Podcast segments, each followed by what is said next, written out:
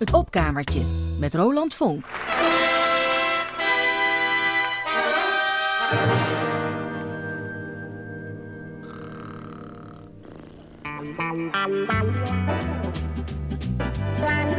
Radio Rijnmond.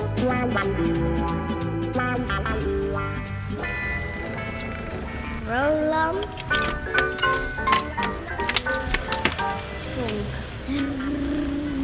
En wat doet de verzamelaar met materiaal dat hij eigenlijk niet verzamelt?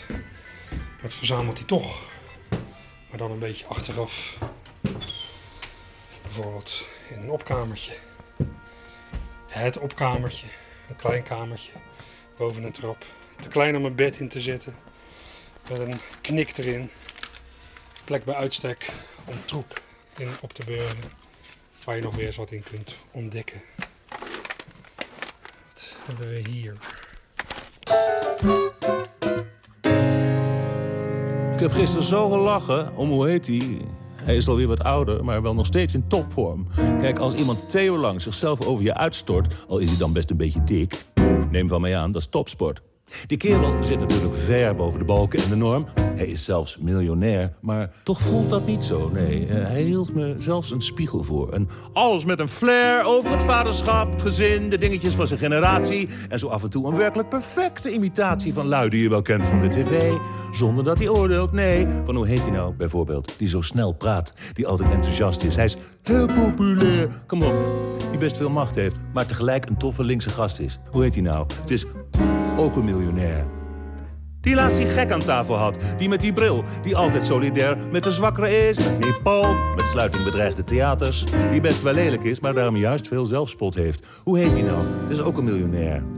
We laten nog die man bij aanschoof, die van de Gouden Kooi en zo. Je weet wel, die met die zus, die olijke, die blonde uit het gooi. Waar heel veel aan gesleuteld is. En ze heeft haar eigen blad, je kent haar wel, van RTL. Ze hoort zo'n beetje bij het meubilair. Oké, die man, haar broer dus, zij is trouwens ook zeker miljonair... die had een interessante kijk op, eh, nou ja, uitspraken wel hard... maar ook inhoudelijk. Hoe heet hij nou? Hij heeft zo'n paar miljard. Goed, die man met die bril die ook columns schrijft... heel scherp, maar niet elitair... Die zegt dus op een goed moment tegen die altijd enthousiaste miljonair... dat hij ook best onzeker is. En zoiets raakt mij dan. Zo'n stem hebben we nodig, weet je wel. En hup, meteen een grap eroverheen. Wat een talent, die man. Zoals die jongen met, uh, god, wat had hij nou, een dwarslesie of iets aan zijn rug. Hij was even uit de running, maar daarna sloeg hij terug. Hij heeft ook ADHD. Um, ik zag hem op tv, die show. Ik vond het echt te gek. Zo maak je van je wel en wee meteen weer je comeback. Echt heel knap. En bovendien sloeg hij daarmee twee vliegen in één klap. Want vijf weken carré, gemiddeld 30 euro per kaartje... maal 1500 stoelen, is 45.000 euro, maal zes avonden per week... maal vijf weken is 1.350.000 euro. U zou het ervoor doen, toch? Goed, minus belasting, zaalhuur en techniek. Wat hou je er dan over? Uh, zeg, dik een half miljoen, toch? Wij hebben ze echt nodig. De ene met een gekke bril, de ander met een hoge piepstem... en weer een andere met bretels. Zij houden ons wakker. Zij zijn van onze maatschappij de luizen in de pels. Ja. Wat heb ik gelachen zeg om, hoe heet hij nou? Die miljonair. Maar ik was ook best aangedaan, dus ik ga even naar achter. En ik zie hem al naar buiten gaan en uh, dan stapt hij in zijn cabrio op het randje van vulgair. Ik steek mijn handen op, hij groet me, heel familiair. Hey Theo, hoe is het ermee? Gaat het een beetje met je liedjes? Dus ik zeg ja hoor, het gaat best. Zeg ik vond jou. Oké, en hij scheurt weg. ja. Maar ik heb me kostelijk vermaakt. Ik heb om hem gelachen en ik werd door hem geraakt door... Hoe heet hij nou? En die miljonair. Hoe heet dat genre? Variété? Nee. Het vak van... Hoe noem je zo iemand nou? Ik heb even een dipje.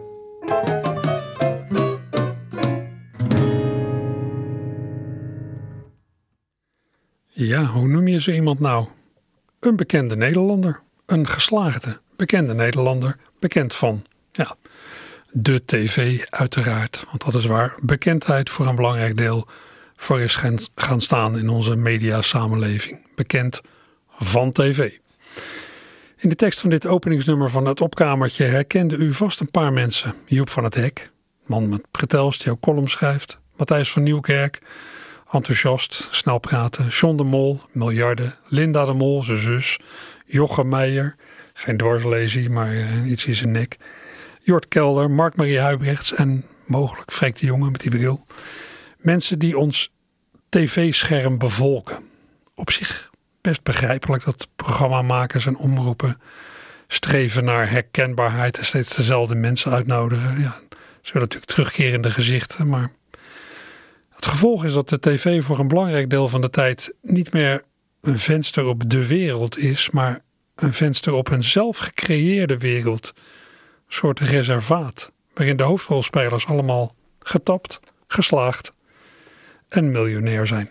Dat lijkt mij de kern van de toch vrij dodelijke observatie van Theo Nijland uit dat openingsnummer, want hij was het. Hè? Uit zijn koker kwam dit nummer. Het staat op de onlangs verschenen CD Desalniettemin van Theo Nijland. Goeie kans dat u Theo, in tegenstelling tot de namen die ik net noemde, helemaal niet kent. Hij bedient een relatief klein publiek. Zijn werk is een tikkie te intellectueel en te ongemakkelijk om aan te spreken bij miljoenen, denk ik. Ook al raakt de thematiek van zijn werk aan gevoelens en verschijnselen waar veel mensen op de een of andere manier mee te maken hebben of krijgen. Datzelfde onderwerp, de bekende Nederlander die op een voetstuk wordt geplaatst, kun je ook veel toegankelijker verwoorden. Dat is dan ook wel eens gedaan, al in 1975 door het team van het satirische tv-programma Force Majeur. Force Majeur, Alexander Pola, Ted de Braak, Fred Benavente Henk van der Horst en Jan Villekers. In die tijd, in de jaren 70, wemelde het nog niet zo van de talkshows op tv als nu. Ja, je had Willem Duis met zijn Voor de Vuist weg, weet u nog? Willem Duis met een goudvis op tafel in een kom en allerlei beroemdheden aan tafel. In het openingsfilmpje van De Vuist zag je Duis zwemmen, een tijger aaien, tuba spelen, zogenaamd tennissen en karten, om maar meteen duidelijk te maken dat het hier een personality show betrof. En verder vormden panels en quizzen het domein van de bekende Nederlander. De bekende Nederlander van toen dan, zoals Albert Mol met zijn soms wat loszittende kunstgebied. Hoe maken wij de kijkers het is reuze naar de zin? Nou, Albert Mol's kunstgebit, dat gaat er altijd in. En Duis in eigen zwembad geeft toch zeker wel een plons. Een olijk Tweede Kamerlid krijgt handen vol respons. Kijk, ik lijk op Alexander Pola. En ik vertoon de trekken van die gozer van de braak. Toont tante Leen haar mooie nieuwe stola. En valt dat net op zaterdag waarop een mens lachen mag, dan valt het in de smaak. Want hij eet zijn spuitjes niet als ieder ander. De bekende Nederlander, hij draagt voortdurend op voor het een en het ander. De bekende Nederlander, de panels en de quizzen, die kunnen hem niet missen. Nu zwijg ik nog maar van het goede doel. Zet gauw zijn publieke man, gauw zijn publieke vrouw, op elke stoel. Hoe maken wij de kijkers, het is reuze naar de zin. Het tasje van La Deutecom, dat gaat er altijd in. De neus van Lenny Koer doet het geheid wat ik je brom. De bungalow van Willeke, daar vallen ze van om. Kijk, ik lijk precies op Benavente. En ik vertoon de trekken van die knul van Van der Horst. Speelt Smeltzer vals genoeg op instrumenten. En valt dat net op zaterdag waarop een mens eens lachen mag, dan is dat goeie kost. Want als je het niet meer weet, dan denk je schrander. De bekende Nederlander, hij snuit zijn neus net niet als ieder ander. De bekende Nederlander, hij weet in veel gevallen van spelletjes te ballen. Dat doet er echt niet toe, hij is bekend. Dus gauw zijn publieke vrouw, gauw zijn publieke vent, erin gepland. De bekende Nederlander. team van Force Majeur van een LP uit 1975. Hij draaft voortdurend op voor het een of ander, de bekende Nederlander. En hij eet zijn spruitjes niet als ieder ander. Ook konden we in 1975 vermoeden dat we nog maar aan het begin stonden van een hele ontwikkeling. Inmiddels is het fenomeen nog veel groter. Talkshows, reclames, spelletjesprogramma's en acties voor goede doelen. Ze lijken alleen maar te kunnen bestaan als er BN'ers aan meedoen, bekende Nederlanders. En het is geen exclusief Nederlands verschijnsel natuurlijk. De halve wereld is een soort mediacratie geworden. Worden beheerst door lui die bekend zijn van tv en film. Ook het publieke debat komt er niet onderuit. Ooit was het louter aan de politiek om de wereld in goede banen te leiden. Maar steeds vaker wordt die politiek tegenwoordig bespeeld door beroemdheden die zich inzetten voor het een of ander. Je hoeft niet meteen te twijfelen aan de motieven van die beroemdheden, maar opmerkelijk is het. En een tikkie vermoeiend, wat mij betreft. Zoals met het aandacht vragen voor wat China al jaren uitvreet in Tibet.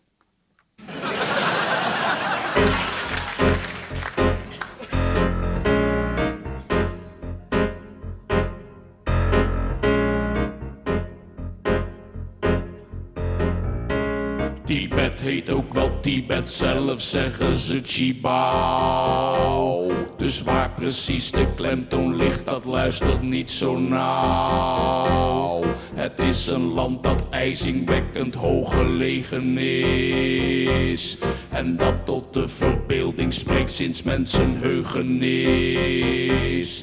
Het is hier in het westen nog maar pas bekend geraakt. Met name sinds Tom Hofman zoveel Tibet-foto's maakt.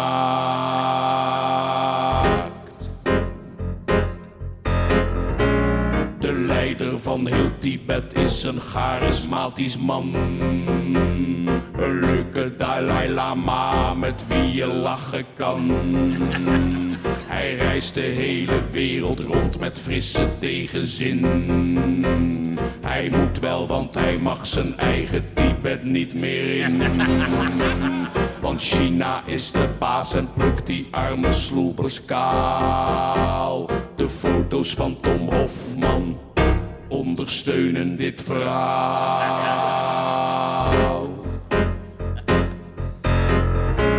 De Tibetaanse monniken zijn fabelachtig wijs. Je klopt pas bij ze aan na een verschrikkelijke reis. Maar wie er bij ze aanschuift, wacht een feestelijk onthaal. Met vegetarisch eten en weet ik wat allemaal. Ze draaien met hun trommeltjes bij wijze van gebed.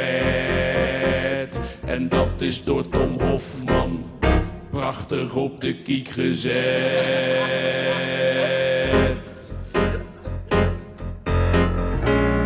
Er zijn al twaalf Tibet-films, maar Hollywood wil meer. Op ieder klooster staat intussen Richard Gere was hier. Die trekt daar met zijn voorwieldrive de bergpaadjes stuk. Op zoek naar rust en zuiverheid en vrede en geluk. En Richard neukt er elke nacht een Tibetaanse maagd. Die foto's van Tom Hofman zijn opvallend veel gevraagd.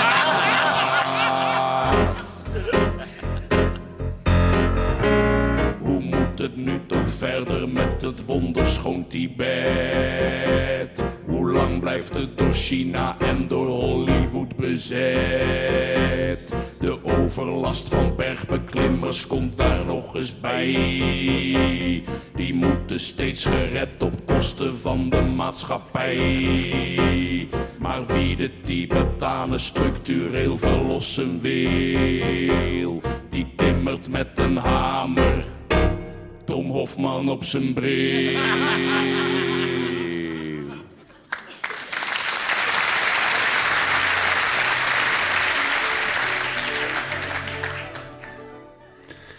Ja, Erik van Muiswinkel en Diederik van Vleuten waren dat met het lied over Tibet, waarmee ze in 2001 alweer de Annie Schmid-prijs wonnen voor het beste theaterlied van dit jaar. Bekende Nederlanders en goede doelen. Een dankbare inspiratiebron.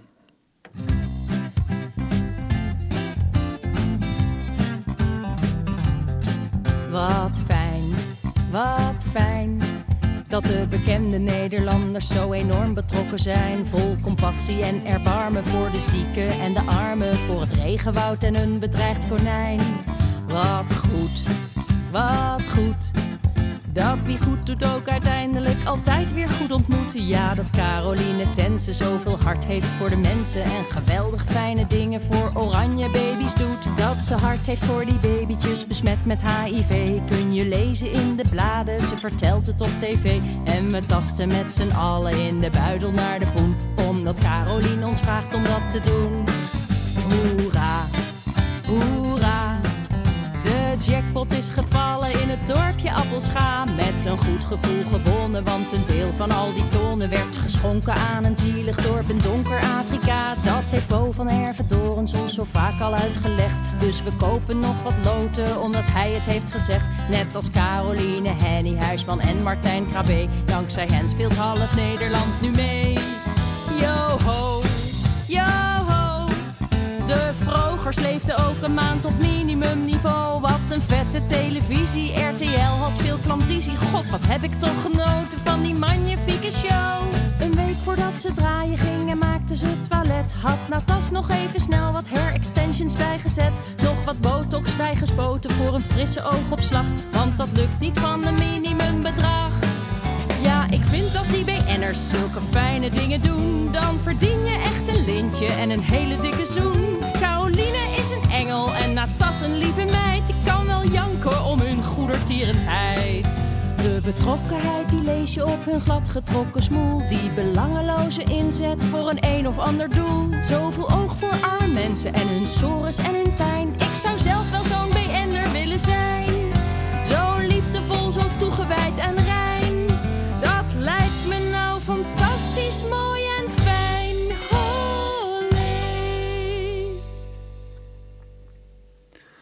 En dat was Dorien Wiersma. Nog altijd geen echte bekende Nederlander zelf.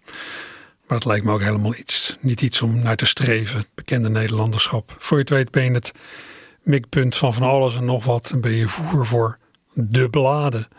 Krijg je Agnes de Boer of een van haar erfgenamen op je dak. Agnes de Boer, kent u die nog? Ja, in eerste instantie denk je misschien nog dat je de roddelpers pers van mensen als Agnes kunt gebruiken voor je carrière. Bijvoorbeeld door die pers te voeren met leuke privé-nieuwtjes, zoals de geboorte van een kind. Maar pas op, Ja. Ja. Ja, natuurlijk vind ik het erg leuk dat je even belt dat je een babytje hebt gekregen. Maar met dat soort informatie heb ik natuurlijk echt niet een lekker artikel, hè? Nou, kijk, het is dus zo, de lezers van ons zeer veel gelezen weekblad Inkijk... die zijn dus iets meer geïnteresseerd in, nou, nou laat ik het maar noemen... de wat meer persoonlijke details. Nou, wat mij bijvoorbeeld heel geïnteresseerd is... bijvoorbeeld of het babytje eh, niet eh, misschien toevallig ook een kleinigheidje mankeert. Oh, kind, ik ben met alles blij. Open ruggetje, gespleten verhemelte, je zegt het maar. Oh. Ja, natuurlijk is dat fijn voor je, maar daar heb ik geen artikel mee, hè, met een gezonde baby. En het had ook helemaal niet een klein beetje ademhalingsmoeilijkheden bij de geboorte. Nee, en jij bent ook niet ingescheurd. Oh, wel ingescheurd. Hoe ver? Oh, kind, zeg dat dan meteen. Dan stuur ik vanmiddag even een fotograaf op je af. Doei. Als ze Agnes de Boer toch niet hadden. Ik voel me soms net een artiestenmoeder.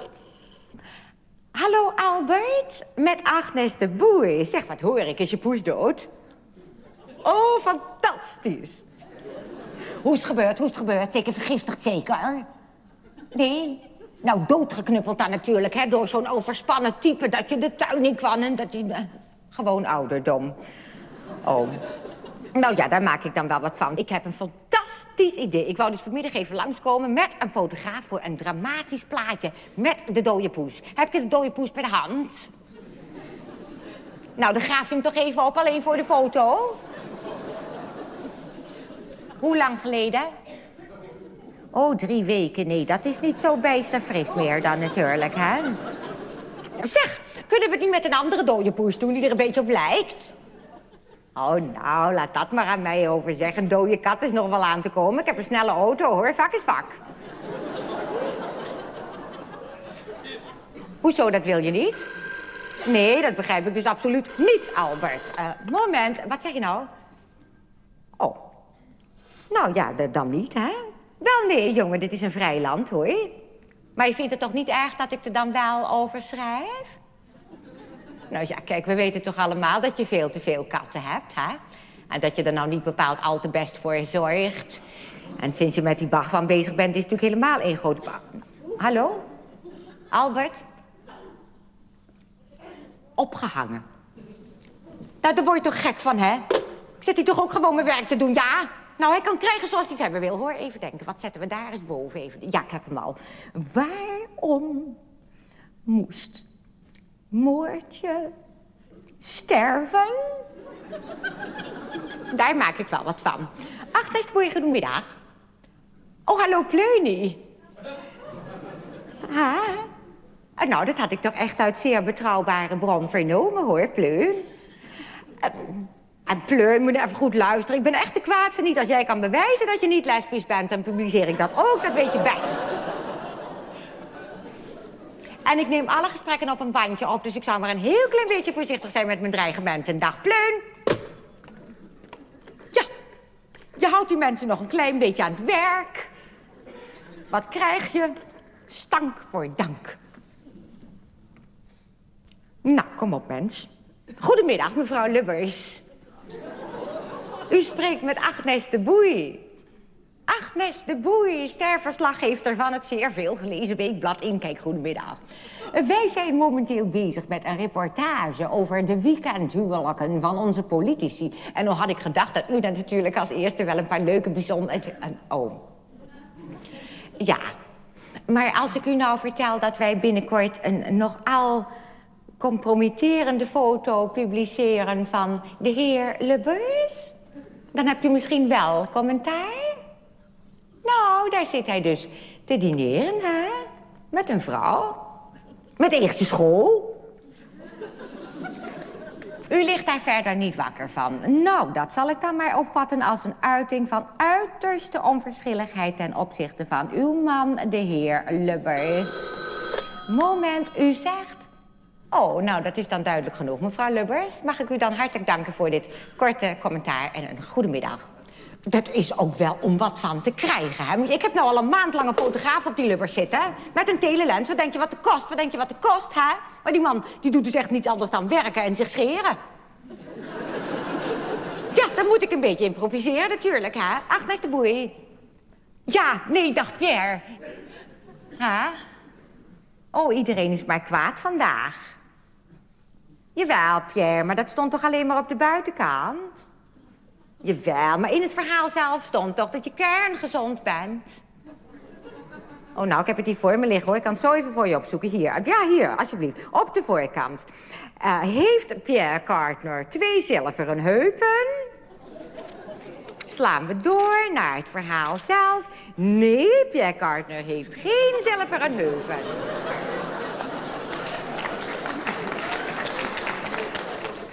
Dat is toch publicity, Pierre? Oh. Nou, net wat je wil, hè? Maar dan dus ook nooit meer één fotootje van de wuppies of de smurfen... of wel dat tuig ook verder maar mogen heten. Dat begrijp je zeker wel. Dag, Pierre! Als de mensen geen publicity willen, hè... dan moeten ze wel een ander vak kiezen natuurlijk. Dat is voor mij toch geen werken zo? Hallo? Oh, hallo Sonja. Oh, wat leuk dat je belt. Hè? Ik, ja, in jouw show? Maar wat moet ik daar dan doen? Oh. Eh, Nou, nee, voel ik niet zo heel erg veel voor, hoor, Son. Nou, ik laat me niet ter verantwoording roepen natuurlijk, hè? Waar heb je dat gehoord? Nou, in de eerste plaats heb ik dus geen verhouding met mijn hoofdredacteur. Dat is dus absoluut niet waar. En in de tweede plaats gaat dat natuurlijk niemand wat aan, ja? Ja, dat kan wel wezen, Sonja, maar je gaat... Nou zeg, je gaat toch niet iemands privéleven maar een beetje open en bloot voor iedereen maar te grabbel gooien? Dat doe je toch niet? De, oh, nou, dat vind ik dan goed misselijk van je. Dat is toch verdomme het toppunt, zeg. Waar bemoeit zo'n mens zich mee? Kortom, een koekje van eigen deeg voor roddelverslaggeefster Agnes de Boer. Een typetje van Martine Bijl uit de jaren 80. Jaren 80, jaren waarin Sonja Barend, die aan de telefoon was, een talkshow op tv had en een Ruud Lubbers minister-president was. Alleen daaruit al kon u afleiden wanneer dit ongeveer was. Ja, en het waren jaren waarin Martine op het podium stond met one-woman shows. Voor een jongere generatie is ze vooral bekend als presentatrice van Heel Holland Bakt. Dat ze er aan heeft moeten geven helaas. Maar ja, dat presenteerwerk dat kwam pas als sluitstuk, als, om in de terminologie te blijven, kers op de taart. Van een hele carrière als zangeres, actrice, comedienne en ja, ook als panellid op tv. Ja, het bekende Nederlandschap ging ook aan haar kleven. Uh, denk aan het spelletjesprogramma Wie van de Drie, hè, daar zat ze in, in het panel. En uh, daarin gierde ze het geregeld uit naast de eerder genoemde Albert Mol. Wie van de drie, net als Babylonië, onderdeel van het bekende Nederlandse reservaat van alweer even geleden, maar toch. Ik zei het lijkt me niet iets nastrevenwaardigs om daarin te worden toegelaten in dat reservaat. Als je het een beetje goed aanpakt, kun je er miljonair in worden. Maar met al die aandacht voor jou als persoon verlies je ook iets, vrees ik. Voor je het weet gaat er ook iets van alles aan je plakken door wat mensen van je vinden en zeggen. Een miniem voorbeeldje. Ik heb op dit vlak een klein probleempje met Hans Wiegel, voormalig gezicht van de VVD. En mijn probleem zit niet zozeer in zijn denkbeelden, zijn manier van praten of zijn nou ja, relativerende zelfingenomenheid. Het is meer zo dat altijd als ik hem zie, zoals laatst weer is in de, bij de Wereld Door, ik moet denken aan een uitspraak van Freek de Jonge in de tijd van Nederlands Hoop. Cabaretkenners weten waar ik naartoe praat. Het is maar heel kort, maar ook één rijmende zin kan je je hele leven bijblijven. Altijd als ik Wiegel zie, hoor ik in gedachten dit. Nou, daar gaat hij.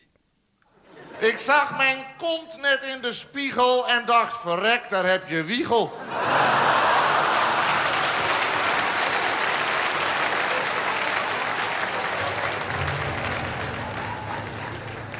Freek de Jonge in zijn tijd met Bram Vermeulen als het duo Nederlands Hoop in bange dagen. Ik weet niet hoeveel mensen dit denken als ze Wiegel weer eens zien, maar ik kom er niet van los.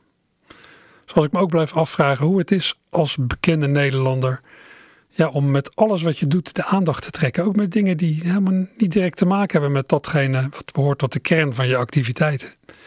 Ik heb er van de zomer een klein beetje van mogen proeven met alle publiciteit rond mijn eigen ontslagzaak. En ik kan u bekennen, het smaakte niet naar meer. Ander voorbeeld, je bent violist. Dan is het fijn als er aandacht is voor een bijzonder concert dat je geeft. Maar zit je ook te wachten op publiciteit als je bij wijze van spreken ruzie hebt met je schoonmoeder? Lijkt mij niet. Toch is het die kant op gegaan. Relationele strubbelingen, financiële problemen, ziektes. Het wordt allemaal breed uitgemeten. Zo zijn de gezondheidsperikelen van Joop Braakhekken ook deel gaan uitmaken van ja, wat tegenwoordig als nieuws wordt gezien. Joop Braakhekken, tv-kok en uitbater van het Amsterdamse restaurant Le Garage, is inmiddels 75 en ernstig ziek. De alvleesklierkanker waarvan hij eerder dit jaar genezen werd verklaard, is teruggekeerd. En ik las laatst dat Joop op het punt stond om in Duitsland aan een kostbare immuuntherapie te beginnen in de hoop nog wat te redden. U gaat er vast nog wel wat van horen. Wat niet iedereen weet, is dat Braakhekken in zijn jonge jaren eigenlijk acteur wilde worden.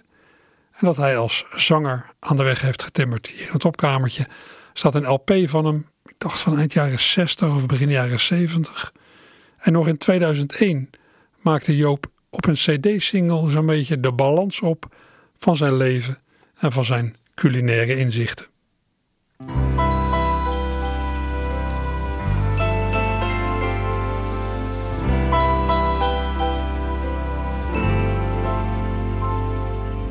De hang naar lekker eten had ik heel vroeg al te pakken. Als jochie had ik in Parijs al in de rit. Ik weet nog dat ik in Wenen was, ik had geen cent te makken.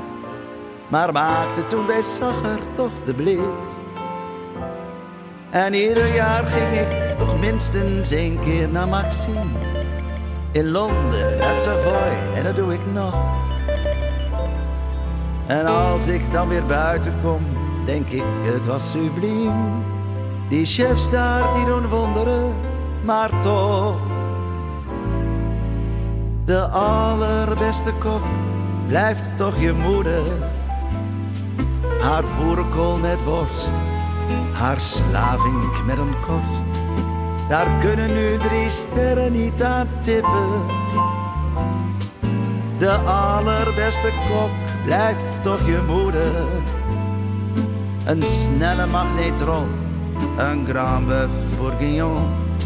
Voor haar waren het duistere begrippen.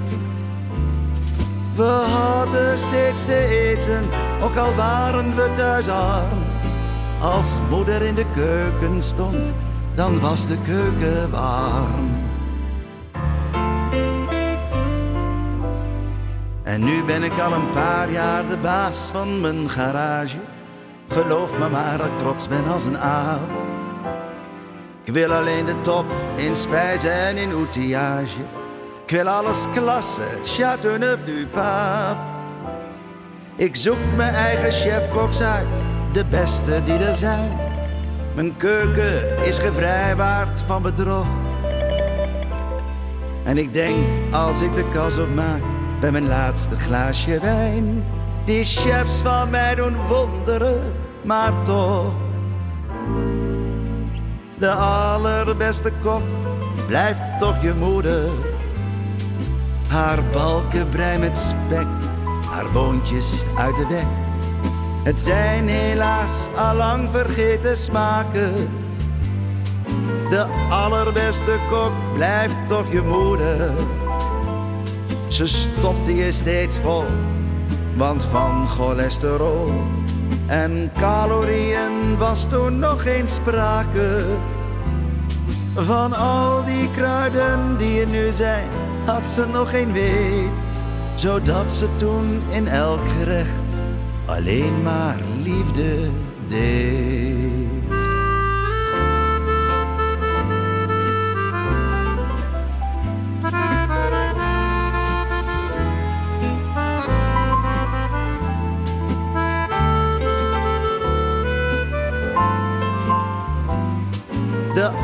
Allerbeste kok blijft toch je moeder. Ze stopte je steeds vol, want van cholesterol en calorieën was toen nog geen sprake. Van al die kruiden die er nu zijn, had ze nog geen weet. Zodat ze toen in elk gerecht alleen maar liefde deed.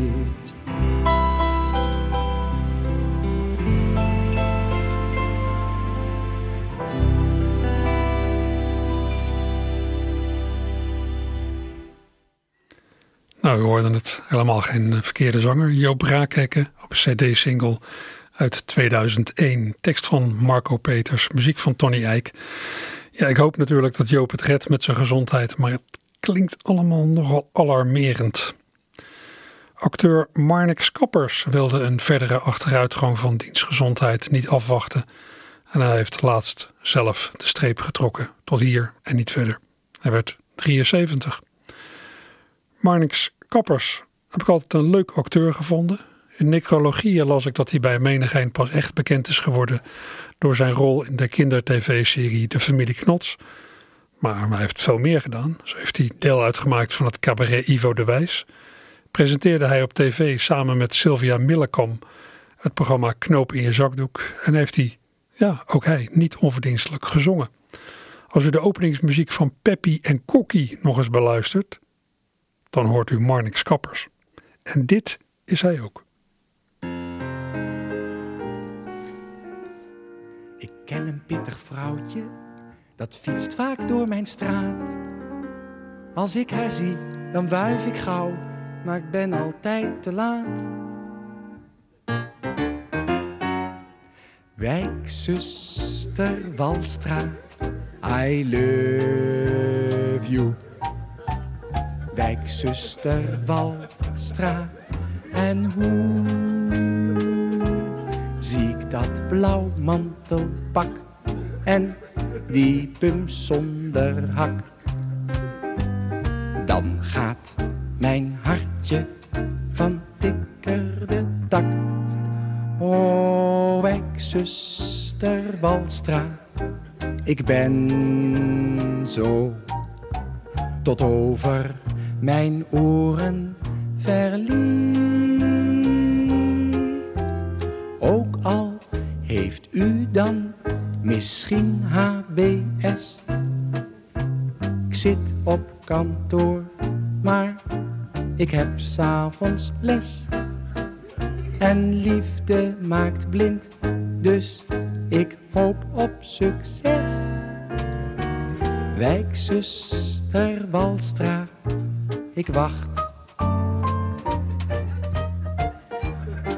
Lieve wijkzuster Walstra, als ik tussen de middag voor kantoor sta, ik zie u voorbij komen op die smaakvolle damesfiets, met die gouden biezen op de kettingkast. Als je op weg bent naar de slager, om weer een tweeling ter wereld te brengen. Je man moest eigenlijk een hobby hebben, vindt u ook niet? Telkens als ik u zie, word ik zo warm van binnen. En zou ik wel de hele wereld mijn geheim willen vertellen. Oh, wijkzuster Walstra, I love you. Wijkzuster Walstra en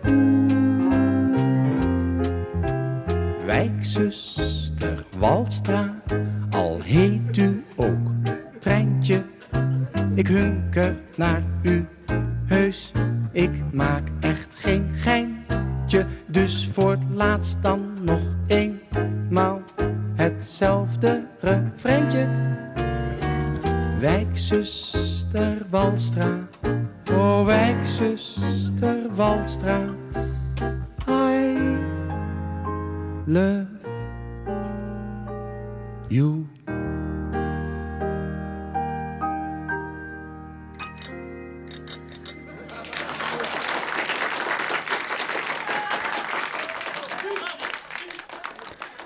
Marnix Kappers met een deels zelfgeschreven lied. Fraai.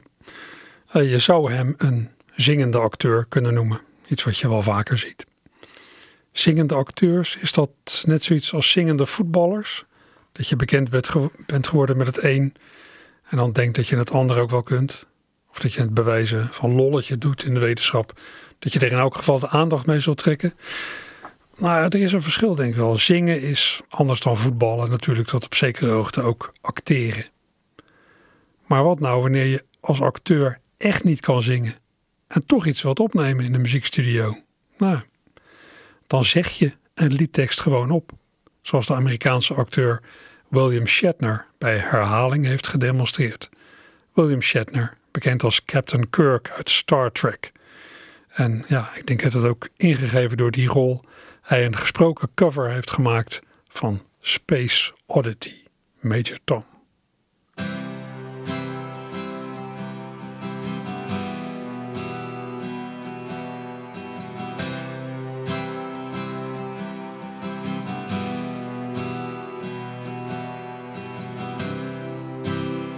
Ground control to Major Tom. Ground control to Major Tom. Take your protein pills. Put your helmet on. Ground control to Major Tom. Commencing countdown. Engines on. Check ignition. And may God's love be with you. Lift off.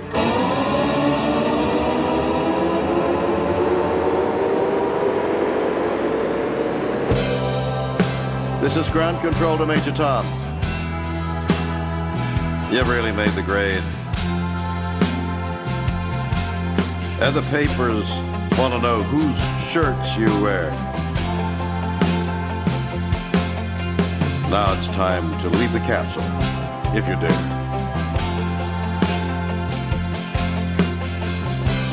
This is Major Tom, ground control. I'm stepping through the door, and I'm floating in a most peculiar way. And the stars look very different today. For here am I. Am I sitting in a tin can, far above the world. Planet Earth is blue, and there's nothing I can do.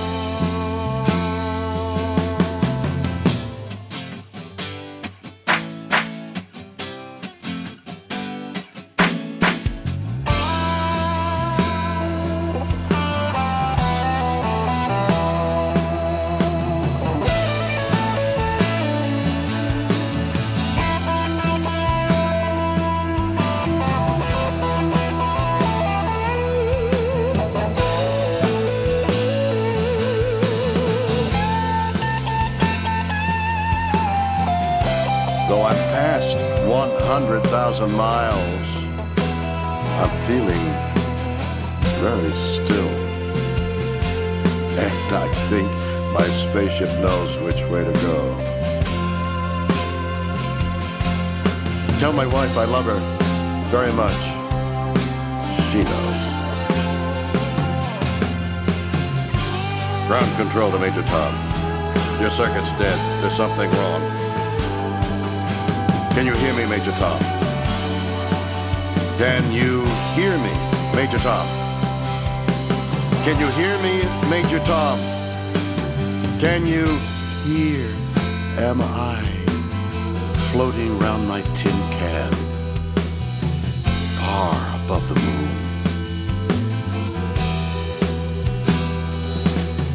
Planet Earth is blue, and there's nothing I can do.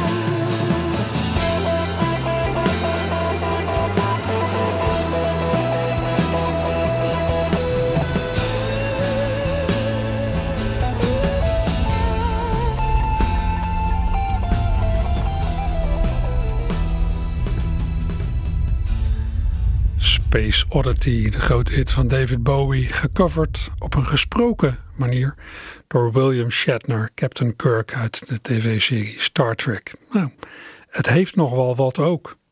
Het drijft niet alleen op de beroemdheid van Shatner, al speelt dat natuurlijk wel een grote rol. En de inhoud van dit lied heeft ja, natuurlijk ook raakvlakken met het leven van een beroemdheid. Voor je het weet heb je je als beroemdheid zo losgemaakt van, ja, van de gewone mensen dat je als een soort Major Tom door de ruimte zweeft zonder weg terug. En u weet hoe het daar is, hè? Aan de top. Het is lonely at the top. Het is eenzaam aan de top.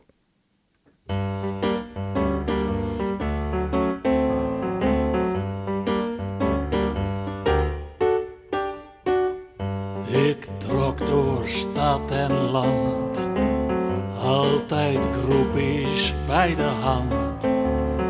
Dacht je dat dat blij maakt? Houd toch op. Iedereen die kent je naam, heel die popie poppenkraam. Nee, het is eenzaam aan de top.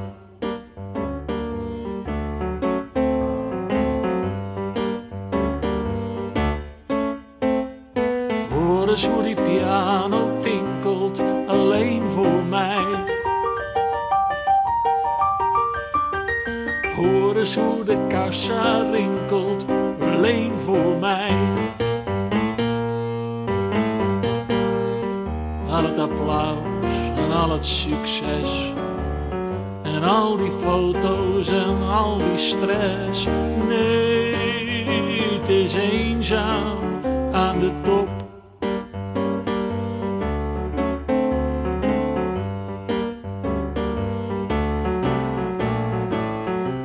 Luister lieverds, waar je ook bent. Blijf jij maar fan hoor, alles went. Nee, het is eenzaam aan de top.